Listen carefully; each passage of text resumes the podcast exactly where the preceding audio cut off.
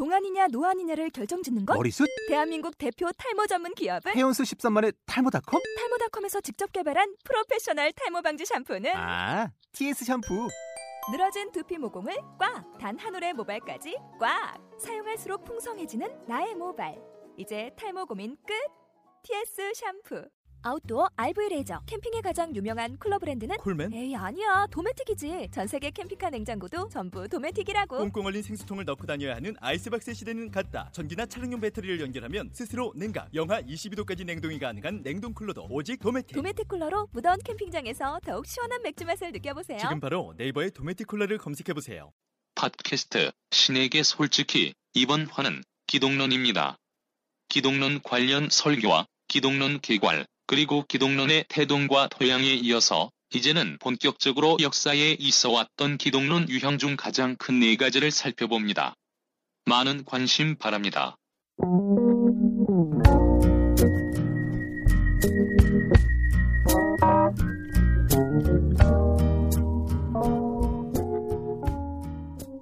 유형 가장 중요한 것은 이제 아, 예수와 하나님과의 관계성이라는 거죠. 그럼 이제 로고스 기독론 하, 한번 해볼게요.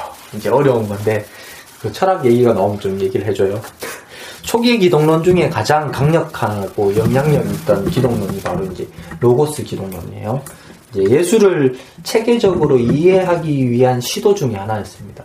그러니까 예수를 변증적으로, 그러니까 어, 변증가들이라고 그러죠. 초대 교부들이나 그 이후의 시, 사람들은 이제 변증가라고 얘기하는데 어, 예수를 체계적으로 설명할 해야 될 수밖에 없는 상황이 됐어요. 왜냐하면 그리스 로마 문화가 이제 그냥 막연한 어떤 그런 어떤 샤머니즘적인 그런 문화는 아니었고 워낙에 철학적인 어떤 개념들이 체계적으로 되어 있던 문화였기 때문에 바울이 사도행전에 보면 그러잖아요.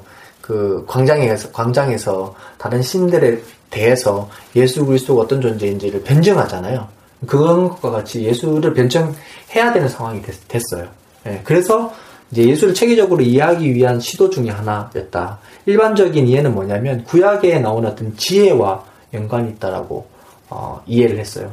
요한복음 1장에 나오는 로고스 말씀 말씀이 있었다 대초에 아, 요한복음 이제 그 말씀이 로고스거든요 단어가 로고스 근데 어, 우리- 우리는 그냥 말씀이 있었다라고 얘기하기 하니까 그냥 쉬운데 이 로고스라는 개념은 원래 그 당시 헬라 문화에서 가지고 있었던 개념이었 예 혹시 알고 있으면 제가 안 되는데요. 네, 뭐 내, 거 내가 해볼게요. 네, 한 타임. 네가 아니야? 혹시 로고스 아니, 이제 기억이 날랑말랑해서 먼저 말씀을 해주셔야 거기다 기억이 날 것 같아요. 이, 이, 그, 로고스가, 이렇게, 창조, 어, 이전에 있었다라고, 어, 이해를 해요. 예, 선제적이다라고 말하죠.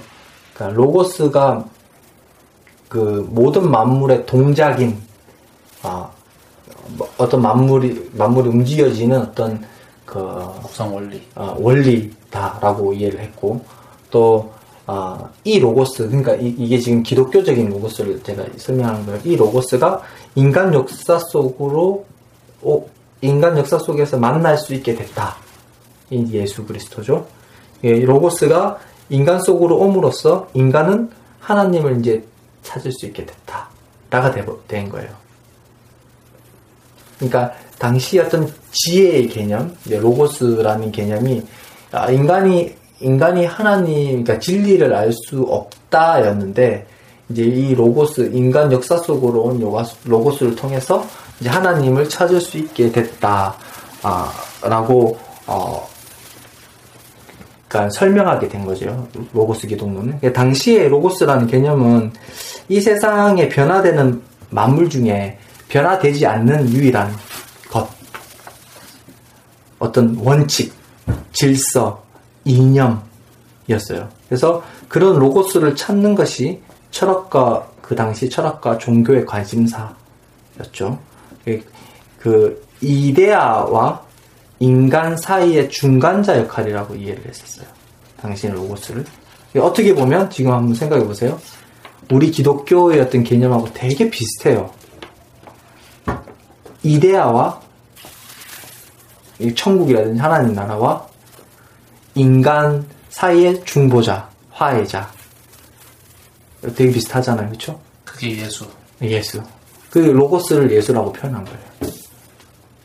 요한복음 1장에도 어떤 그러한 표현 양식을 빌어서 설명을 하고 있고, 그래서 로고스 기독론이 이제 생겨나게 된 거죠. 그, 저기 뭐야, 제자들이 유대의 이제 말씀 다바르라고 얘기하잖아요. 말씀. 어떤 인격자의 실체. 그래서 예수는 원래 하나님이셨다라는 어떤 그런 표현 양식을 이제 설명하고 있는데 이 로고스 기독론은 음, 문제는 아 당시에 이제 헬라가 가지고 있는 로고스 개념 음, 하고 예수의 어떤 개념은 좀 다른 것 그리고 또 어, 신적인 요소 그러니까 어, 신적인 요소는 설명할 수 있는데 인간적인 요소는 배제되어 있는 느낌이 강해요. 쉽게 얘기하면. 워낙 워낙에 당시가 인간에 대한 개념은 잘 알고 있고 어, 신이라는 개념이 어, 부족한 상황이잖아요. 예수가 하나님이라는 인식이 없었을 때 예수가 하나님이라는 것을 설명하기 위해서 로고스 기독론이 나왔기 때문에 반대로 인간에 대한 어떤 관심이라든지 인간에 대한 내용은 결여된 것이 이제 로고스 기독론이죠. 인성의 부분이 결여되어 있어요. 로고스 기독론에서는. 질문이라든지 뭐 그, 그 흔히 말하는 그 어떤 우리 한국 교회에서 로고스라는 걸 되게 강조하잖아요. 네, 네. 교회 로고스 교회라는 게 되게 많고. 그럼 그 당시에 그 이해했던 그 로고스라는 그 말씀과 지금의 로고스 하나님의 말씀으로 이해되는 로고스는 좀 다른 건가요? 다르죠. 헬라 문화권에서 가지고 있던 로고스와 지금 우리가 알고 있는 어떤 말씀이라는 로고스는 좀 다르죠. 차라리 뭐 이게 지금 한국 교회에서 말하고 있는 그 말씀은 천지 창조를 할 때 그 말씀 이런 식으로 이해를 하잖아요. 근데 이제 그때 헬라 헬라 문화권의 그 로고스라는 개념은 그러니까 변하지 않는 어떤 유일한 원리 같은 그런 것으로 이해하기 때문에 사물이나 자연의 존재 근거 같은 거예요. 그렇죠 근거 동인 예, 그러니까 철학자마다 다른데 뭐 어떤 사람은 불을 얘기했고 어떤 사람은 물을 얘기, 탈레스는 물을 얘기했고 네. 또 어떤 사람 피타고라스 같은 경우는 숫자를 얘기, 숫자를 얘기했고 또 파르메니데스 같은 경우는 그러니까 어떤 일자라 그래서 그 플라톤의 이데아에 가장 가까운 그 커다란 무언가 네, 네. 세계 전체가 하나라는 그런 거를 이제 로고스라고 뭉뚱그려 표현한 거죠. 이제 좀 기억이 나네. 네, 그러니까 이 로고스라는 개념이 그러니까 쉽게 얘기하면 당시의 신에 대한 이해를 이제 하기 위해서 만들어진 개념인데 아까 얘기했지만 우리가 빈자리 신에 대한 어떤 질적인 차이가 있기 때문에 신에 대한 어떤 질적인 차이의 빈 공간을 만들어둬야 되는데 로고스의 표현이 딱 그런 형식이죠. 그래서 어떤 뭐- 뭐가 뭐다라고 표현하기보다는 이렇게 뭉뚱그려서 어, 우- 그러니까 쉽게 얘기해 신 존재 증명처럼 신이 없다라는 것이 아니라 우리가 동인할 수 있는 어떤 모든 만물이 굴러갈 수 있는 어떤 동인의 역할을 하는 것이 있다라는 정도의 개념이죠. 차라리 지금 우리 한국교회에서 생각하고 있는 그냥 일반적으로 생각하는 로고스라는 개념은 차라리 좀 더 성경적인 어떤 그 요소를 갖고 있다고 볼 수 있는 건가요? 근데 그에 비해서 실제 그 당시 사용됐던 말은 되게 성경적이지 않은 그렇죠. 갖고 헬라 철학적인 예, 개념. 개념을 가지고 와서 사용한 건데 지금 한국 교회는 그 말씀 해석할 때 오히려 그 로고스 예수 그리스도의 로고스 대신 그 예수 그리스도에 대한 이해가 근데 좀 더 성경적 어떤 표현으로 이해되고 그리고 그것 안에서 해석되는 그 차이가 존재한다는 것들이 좀 생각, 그렇게 생각해 볼 수 있는 건가요? 그렇죠. 태초에 말씀이 있었다라고 예, 그 말씀으로 이해를 하시, 하죠, 보통 한국교회에서. 뭐 신의 말씀 뭐 이런 예, 예. 그러니까 근데- 아까 말씀하신 천지창조에 예, 대한 거 예, 예. 그러, 그렇죠. 예. 근데 그러면 그 당시에 그 요한이 그런 로고스라는 표현을 사용하면서까지 물론 그 요한 자체가 그렇게 기록하지 않을 수 있지만 요한 서신에 아니면 요한 복음서에 써 있는 그 로고스라는 표현이 왜 그런 표현으로 사용돼서 그런 식으로 이해하게끔 만들었을까요? 왜냐면 요한 복음이 실제로는 정경이냐 아니냐에 대한 논란도 되게 많은 그렇죠. 부분이잖아요. 왜냐하면 가장 헬라적인 네, 네. 어, 문서기 때문에 그런데 근데 그, 그 당시가 그 헬라 어, 헬라 문화권의 예수 그리스도에 대한 이해를 설명을 해야 되기 때문에 어, 많은 걸 찾아봤다고 생각해요. 근데 이 로고스라는 개념이 쉽게 얘기 아까 속준 씨 얘기했지만 딱 뭐는 뭐다라는 어떤 그런 개념이 아니었기 때문에 근데 그 예수 그리스도를 표현하는 부분과 되게 흡사하기 때문에 그걸 차용했다라고 어, 생각을 하거든요. 그럼 헬라권의 어떤 그리스도교를 전파하기 위한 네. 도구로서의 네, 도구로서. 단어 선택이 로고스였다는 그렇죠. 어떤 그- 근데 그게 잘못돼서 원래 그 의미가 아니고 그쪽으로 아예 그 이해가 헬라 문화권의 로고스 그러니까 문화가 아, 기독교를 잡아 삼켜 버린 경우죠. 예, 거의 다 그래요. 거의 다 그래요. 아까 바울이 얘기도 했지만 그래서 이 로고스 기독론은 아까 얘기했지만 그 장점은 당시 헬라 문화에 이제 예수에 대한 그 신학적인 어떤 저수를 그 당시 사람들이 표만을 가지고 있었던 어떤 그런 개념으로 설명을 시킨 것까지는 좋아요. 비슷한 부분 조금 있으니까.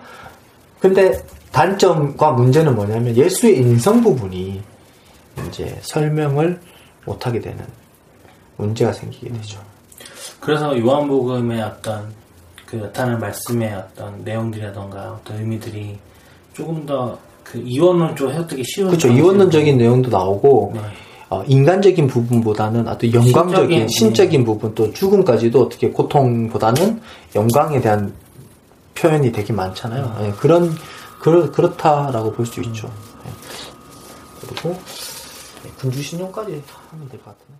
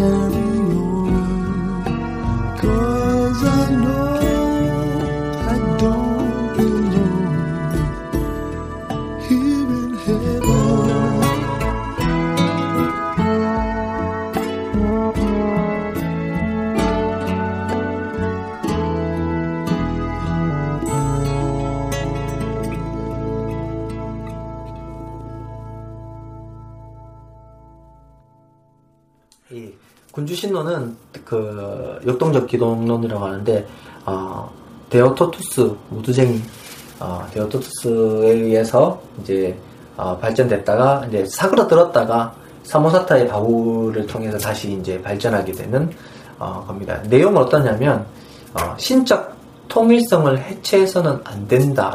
세 가지 종류가 있어요. 첫 번째는 신적인 통일성을 해체해서는 안 된다라는 개념이에요. 뭐냐? 예, 기독론, 기독론 자체가 하나님과 예수과의 관계성이잖아요.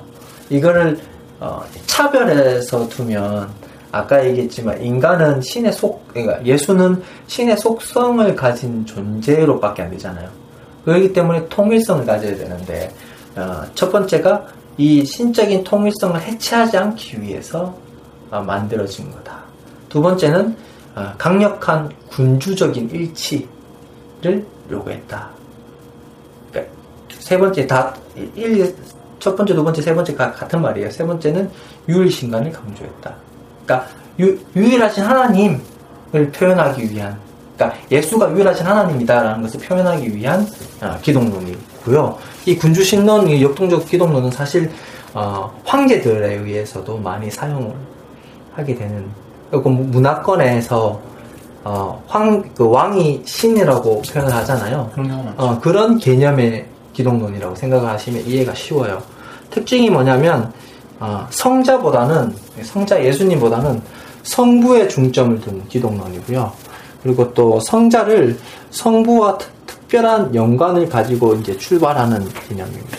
그러니까 음, 통일성을 가지는데 성부 하나님의 어, 성자 예수님이 이렇게 껴 들어가는 어떤 그런 개념이라고 생각하시면 되고 어, 처음부터 아, 성자는 그러니까 성부에 이제 집중을 하다 보니까 아, 그 통일성을 가지다 보니까 처음부터 성자는 성부와 같지는 않았다라는 설명이 되어져요.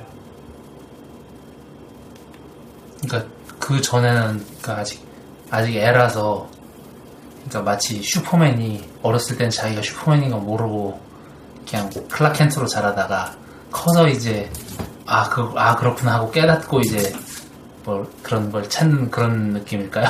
네, 그런 개념이죠. 그런 그러니까 통일성을 가지는데 성부 하나님 유일하신 하나님의 집, 그 워낙에 어, 예수가 하나님이라는 것은 이제 이렇게 계속 발달됐다라고 말씀드렸잖아요. 거기에 대한 인식은 사실 쇼킹이었고 충격이었기 때문에 기존에 있었던 어떤 하나님 유일하신 하나님의 어떤 그 존재 존재를 깨지 않고 예수를 이제 통일성 있게 갖다 붙이다 보니까 성부 하나님의 존재가 커지, 커지게 되면서 반대로 그렇게 되면 어떻게 되겠습니까? 예수님의 존재가 이제 어, 통일성을 얘기하지만 사실 분리되는 어떤 그런 구조를 가지게 되고 아까 얘기한 것처럼 그렇게 될 수밖에 없죠. 그래서 세례를 통해서 역동적으로 이제 하나님과 예수님이 일치하게 됐다라고 말하죠. 보면은 요한이 세례를 내릴 때 비둘기 같은 성령이 내려와서 예수님한테 오고 너는 내가 사랑하는 아들이다 하면서 공생애가 시작되잖아요. 이제 그걸 가지고 그러니까 예수가 그냥 아까 얘기했지만 클라켄트로 그냥 막 돌아다니다가 아 뭐 그렇진 않겠지 그 정도까지는 아니겠지 하지만 그렇게 어- 있다가 어떤 계기 예? 역동적인 어떠한 사건을 통해서 하나님과의 어떤 일치를 통해서 사역을 하게 되는 어떤 그런 그 철저한 순종을 하게 되고 그리고 또 죽음 죽고 부활한 후에 신격화됐다라고 이렇게 설명하는 신론이죠. 네. 장점은 유일하신 하나님을 강조하죠. 당시의 헬라 문화는 다신론적인 어떤 그런 부분들이 있기 때문에 아, 유일하신 하나님을 강조하는 장점이 있지만 단점은 아, 누구든지 그럼 이렇게 이런 단점이네요. 누구든지 하나님의 영에 의하면 예수와 같이 될 수 있다라는 것이 되죠. 네. 내가 마이크를 피하는 게 아니고 몸이 힘들어하고 기대려고 하다 보니까 이쪽으로 이렇게 되는데 예. 어쨌든 그래요. 그래서 예수 자체는 하나님의 영에 의해서 특별해지고 하지만 고유한 예수는 그 하나님의 영에 의한 예수와는 다른 그러니까 레벨업 되는 손홍이 초사이언이 되는 뭐 그런 식의 개념이죠. 지금, 지금 저는 이제 설명을 하기 위해 사실은 여기 나오는 신론, 그 기독론은 되게 복잡하고 되게 어렵고 미묘해요. 그래서 그냥 들으면, 그냥 들으면, 아, 그래, 맞아. 이렇게 얘기할 수 있을 정도예요. 근데 지금 제가 차이를 지금 설명하다 보니까 좀 극단적으로 설명하는 부분이 있기 때문에 여러분들이 지금 이걸 듣는 거 보면서 아, 옛날에 수천 전의 사람 되게 저런 걸 믿었어. 이렇게 얘기할 수 있겠지만 아, 그런 건 아니고 되게 복잡했어요. 그래서 이 지금 나오는 로고스 기독론이라든지 군주신론적인 기독론이라든지 이런 것들은 전부 다, 어, 다수였어요. 지금 우리의 어떤 정통적인 입장은 소수의 의견이었어요, 사실은.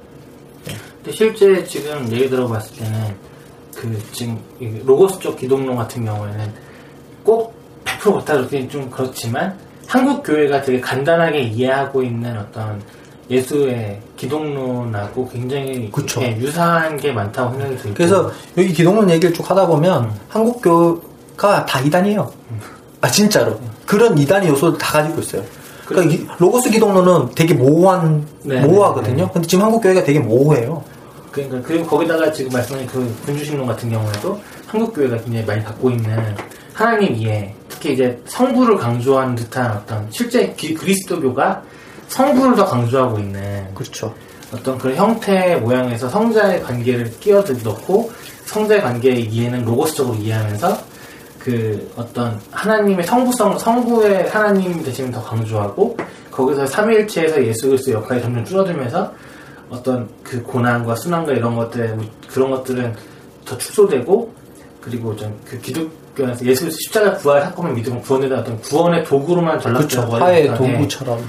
이렇게 형태된 어떤 그 한국 교회의 그 모습들의 모순적 모습들이 그 예전에 있는 것들 되게 오버랩되고 네. 섞여 있는 것들이 굉장히 많이 있다. 그것도 이게 제가 아까 얘기했지만 군주 신론 역동적 이 기독론은 어 다리 다리를 펴고요. 다리 펴고요. 여기서 하면 확실히 그 등기될 데가 없어가지고 그게 문제네요. 네. 이 역동적 기독론은 아까 제가 얘기했지만 이렇게 정치적으로도 많이 사용이 됐어요. 역사 속에서 이제 어떤 왕이 신의 개념을 한 것처럼 이 역동적 기독론 역시도 역사 속에서 어, 정치적으로 사용되는 경우가 되게 많이 있어요. 지금 한국 교회에서 어떤 문제가 있냐면 목사님이 같이 신처럼 여겨지잖아요. 그렇죠. 그러니까 이게 이 군주신론적인 기독론과 아주 비슷해요. 예, 아주 비슷해요. 신의 대리자처럼 예, 얘기하는 어떤 그런 모습들. 그래서 이제 어, 장점은 유일하신 하나님을 강조하지만 단점은 하나님의 의- 영에 의해서 누구든지 예수와 같이 될 수 있다라는 단점이 될 수 있어요. 이게 어떻게 평가하고 있냐면 정통교회에서는 2단으로 어, 규정이 됐습니다.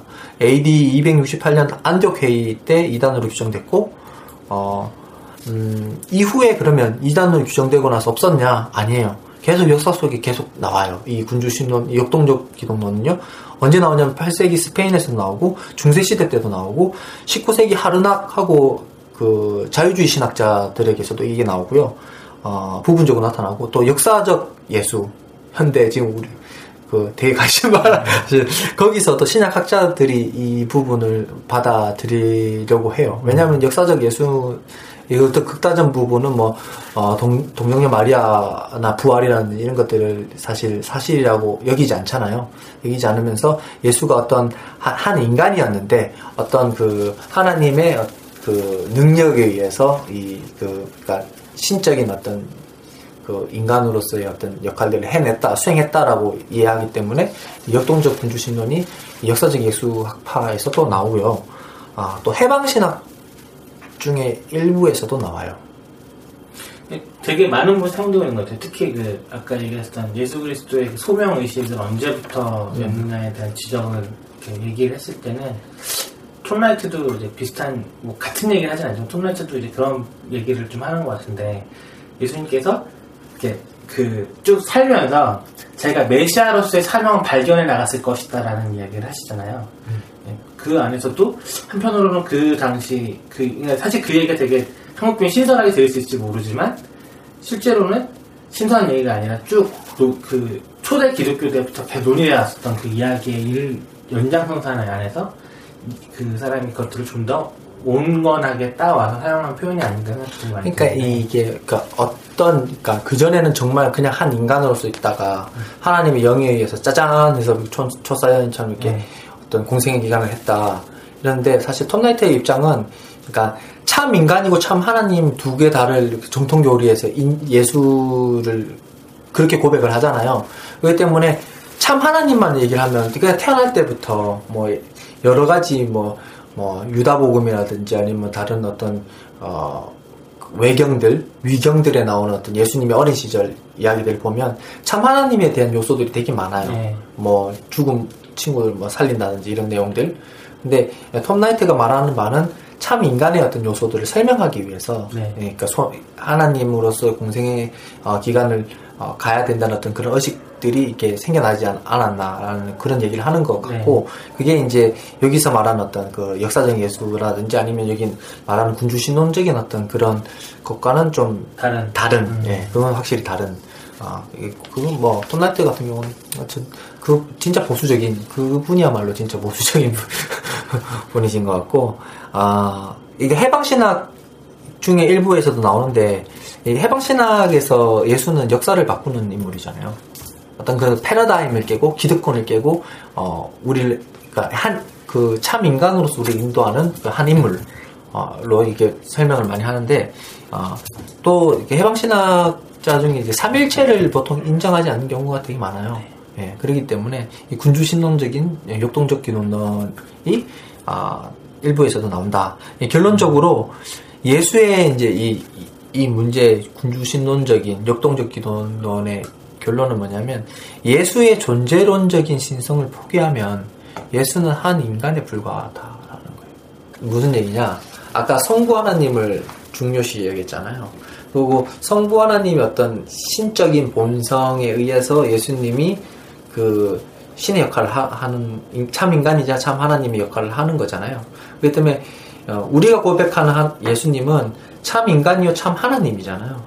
근데 지금 여기는 어떤 요소에 의해서 하나님의 어떤 영에 의해서 예수가 어, 자신의 공생의 일을 하는 거기 때문에 존재론적으로 신성이 있다라고 말할 수 없는 거죠.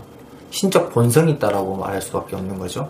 그렇기 때문에 이 어, 예수님의 신, 신적인 조- 에, 존재론적인 신성이 없으면 예수님은 그냥 한낱 인간에 불과하죠. 그렇잖아요. 인간에 불과한데 하나님의 어떤 능력에 의해서 쉽게 얘기하면 구약에 나온 어떤 어, 뭐, 그 성령에 의해서 이끌려서 행동하는 어떤 예레미야라든지 아니면 뭐 이런 선지자들하고 그다지 차이가 없는 존재가 돼버리는 거죠. 결국은 인간일 수밖에 없는 존재가 되는 것입니다. 그래서 이 마가복음 6장에 나오는 그 하나님의 아들이라는 고백이 정말 쓸모없는 것이 돼버리는 문제를 가지게 됩니다.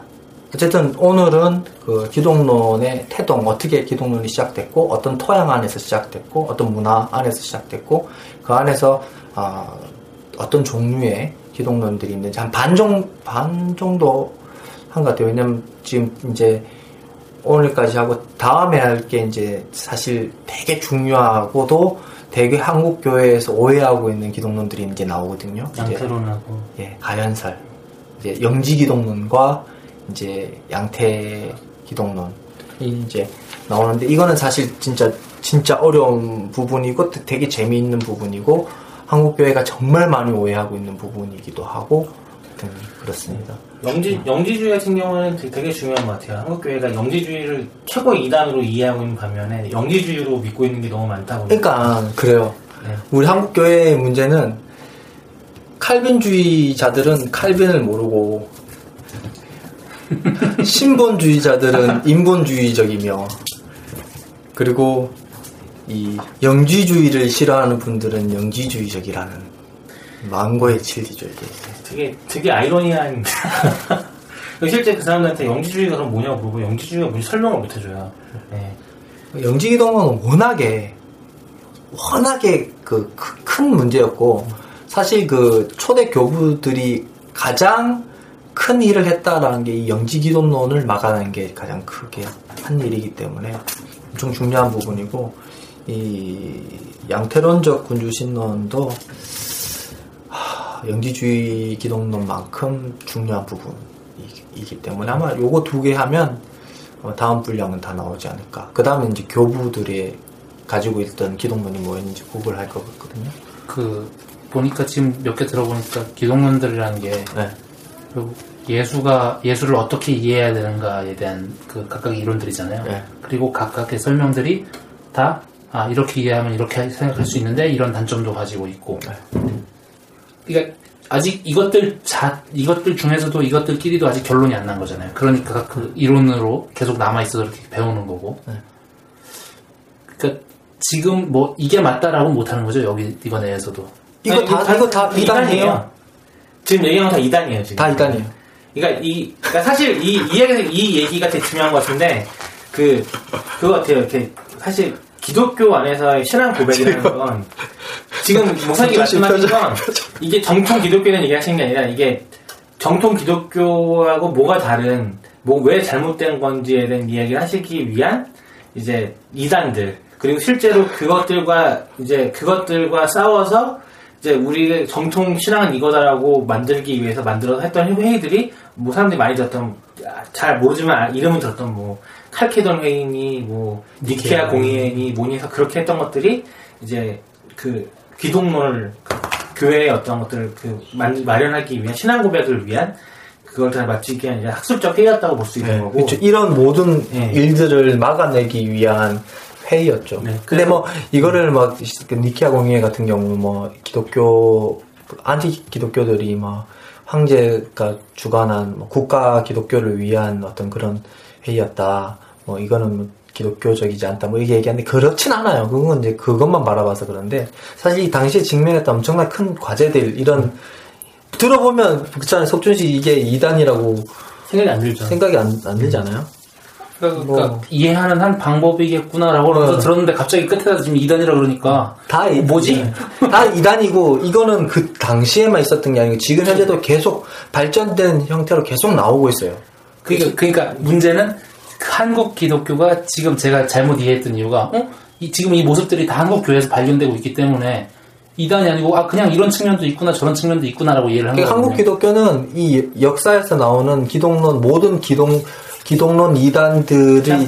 짬뽕된 모습이에요. 실제 정통 정통 정통 신학이라고 얘기하는 그 신학에서 고백하는 예수 그리스도의 기독론을 고백하는 교회가 거의 없다시피 할 정도니까. 네, 그게 엄청난 큰 문제죠, 사실.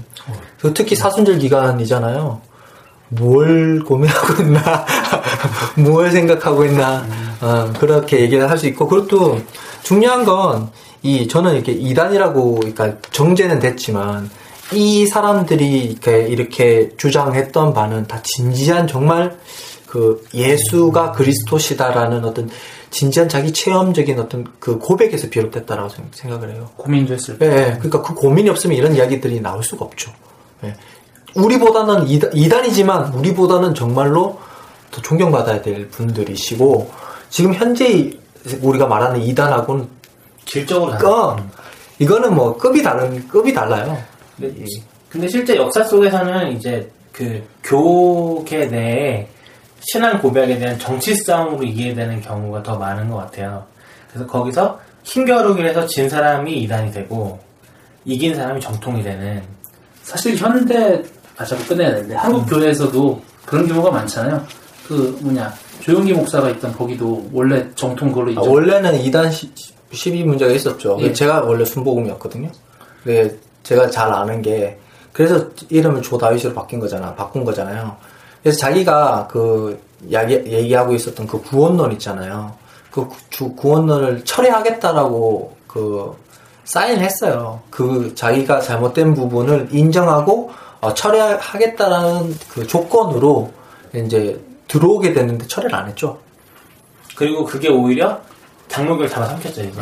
제일 크잖아요. 네. 우리나라에서 제일. 그러니까 그게 제일 큰 정도의 문제가 아니라 그 사람의 신학이 한국 교회 그 교회에 엄청나게 줘서 장로교회까지 다 집어삼켰어요. 그러니까 장로교가 말이 장로교인데 장로교가 뭔지에 대해서는 전혀 모르는 상황이 그러니까 일반신 성도들한테 물어보면은 또 그런 것도 해야 될 것 같아요. 도대체 그러니까 장로교와 감리교와 뭐 성결교와 등등의 차이가 무엇이며 왜 이렇게 됐는지도 좀 얘기를 해봐야지.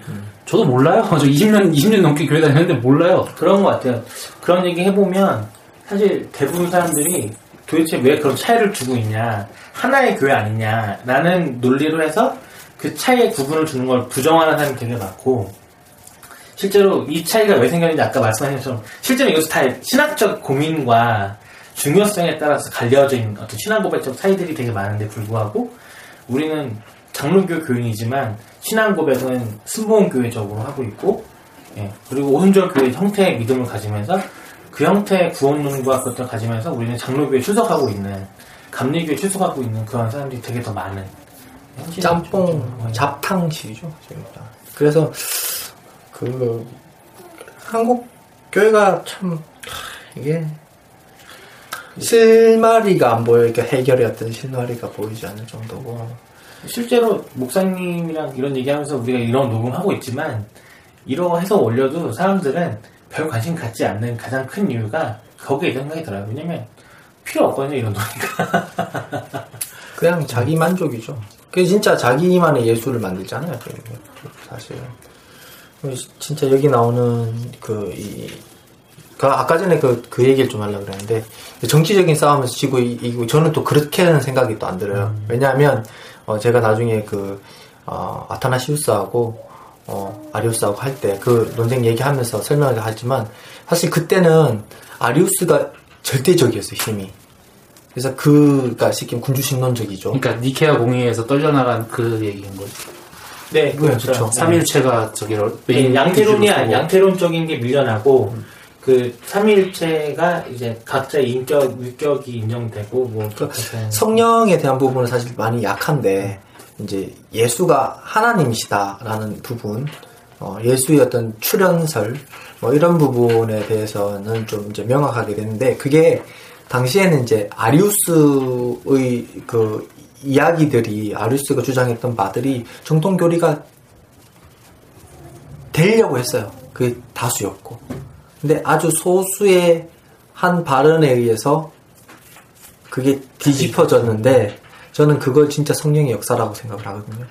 그리고 음, 그 회의의 고백문 있잖아요. 그, 그 신조라고 말하죠. 그 신조 내용이 아리우스가 공표하려고 했던 신조를 그냥 토시만 바꾼 거예요. 다. 아리우스가 그렇다 한거다 아니다로 바꾼 거예요. 그 정도의 아리우스의 영향이 컸었어요. 네, 우리가 생- 우리가 잘못 알고 있는 신화적 지식들이라던가 배경 지식이 되게 많은 것 같고 거기에 대한 논의도 많이 필요한 것 같은데 실제로 신앙에서 제일 중요한 건 대화하고 회의하고 거기에 대해서 하나의 뜻을 모으고 우리가 어떤 생각이 건강한 것이고 더 좋은 신론인지는 얘기를 나누는 것인데 우리는 한국 교회가 그렇지 않고 어떤 현실 문제에서는 혼자 고백하고 혼자 체험이 중요하고 혼자 신앙 고백이면 그것과 다르면 무조건 다 이단이고 아니고의 문제로 가다 보니까 뭐 같이 총회를 연다던가 에듀큐메이컬 회의를 한다던가 어떤 그런 것들이 다 중요하지 않게 여겨지는 것 같아요. 실제 WCC가 예, 실제 초창기 교회의 어떤 공회의 같은 경우는 에큐메니칼적인 맞아요. 것을 갖고 있었었는데 그것들에 대한 걸 인정하지 않는 부분이 너무 커지는 것 같은 건 이것도 어떤 현대적 문제에서 오는 신학적 성찰의 부족이랄까 좀 그런 느낌을 많이 들거든요. 좀 거기에 대해서도 차근차근 더 얘기를 해나갈 수 있으면 것 현대. 기독론 하게 되면 이제 그런 얘기들이 좀 나오게 될 거예요. 정말 이 얘기를 재밌게 하면 참 좋은데 참 정말 듣는 사람들은 지루할 수 있겠네요. 근데 이제 그래요. 근데 이거를 더 재밌게 하면은 진짜 그러니까 또 다른 이단이 되, 되지 않을까. 이렇게 사실 여기 나오는 지금 기독론들 이단적인 기독론들도 지금 제가 아까도 얘기했지만 좀 극단적이고 이해가 쉽게 이제 표현한 면이 있어서 조금 걱정이 되긴 한데 이제 더 쉽게는 안 돼요. 더 쉽게는 사실은.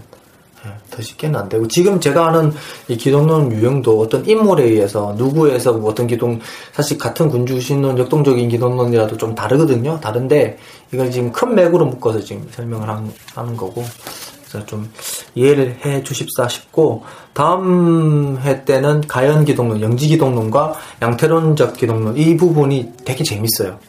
재밌기도 하고 지금 한국 교회에 진짜 영지 기독론 같은 경우는 개인적인 체험을 강조하고 하기 때문에 또 영육 이원론도 들어가고 그렇기 때문에 아, 아마 지금 한국 교회 진짜 가장 큰 문제적인 부분이 이 이단들하고도 딱 아주 흡사한 걸 보면 좀 자성의 어떤 아, 그런 게 필요하지 않은가라는 생각이 들고 어쨌든 그렇습니다. 일단 오늘은 아, 아, 로고스 기독론과 역동적 기독론, 군주신론적 기독론 네, 이렇게 두 가지를 했습니다. 예, 다음에 아, 다음에 때 가연 기독론과 양태론적 기독론을 하겠습니다. 여기서 마치도록 하겠습니다. 수고하셨습니다. 감사합니다. 수고하셨습니다.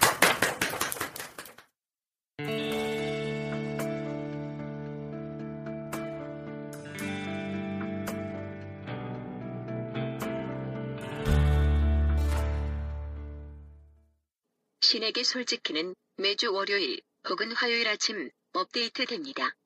아이폰이나 안드로이드 혹은 컴퓨터를 통해 들으시는 분들은 팟캐스트 어플 혹은 팟빵 어플이나 팟빵 사이트에서 꼭 구독을 눌러주세요. 편하게 업데이트를 확인할 수 있습니다.